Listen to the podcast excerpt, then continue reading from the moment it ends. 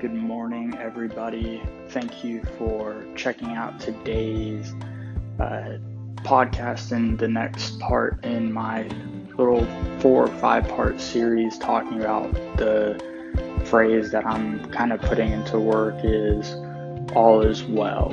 Um, I didn't do one yesterday, so it hasn't been consistent because I wanted to really be able to understand what I'm being taught on my practice so that before I try to reiterate it, I actually kind of understand what I'm trying to reiterate. Um, so it's been a lot of kind of listening to the same thing over and over again, but it's really set in strongly for me.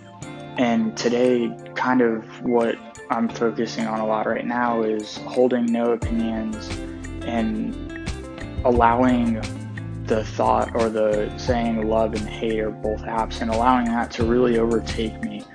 And because of doing that, it allows the world to be clear. Everything else clears out and it makes sense.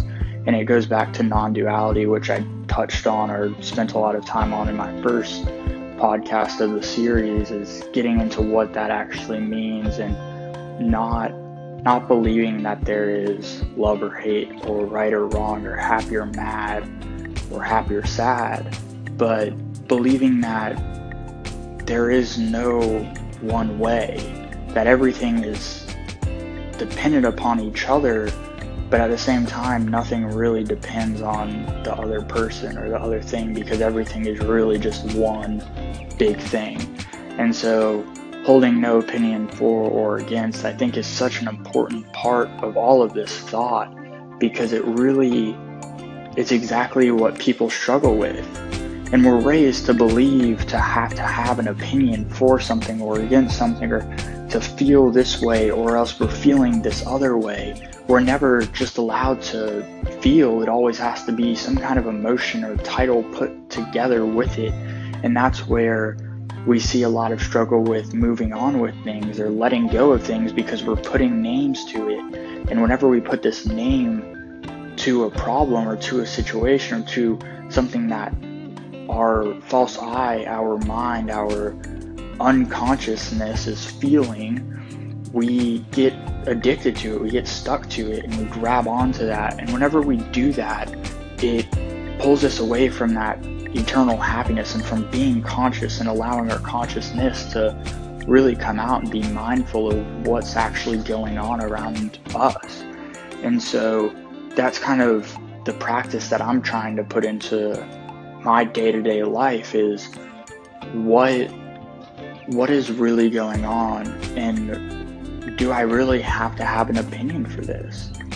If you really sit back and think about a lot of the things that we hold opinions for, you don't really have to have that opinion about that person that you don't really like. Well, why don't you like them? And who doesn't like them? Is it you or is it your mind?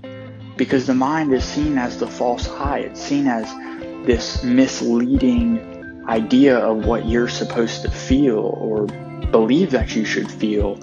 And so, taking a minute in any scenario, whether it's you just got out of a bad relationship or you're getting into a relationship and you're afraid that maybe you're moving too fast. Well, why do you feel like you're moving too fast? Why do you, what is making you and who are you to feel like it's going too fast?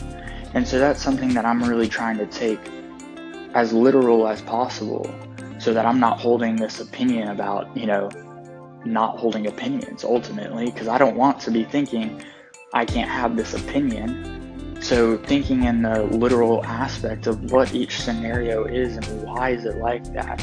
What's making me feel like it is like that versus something else?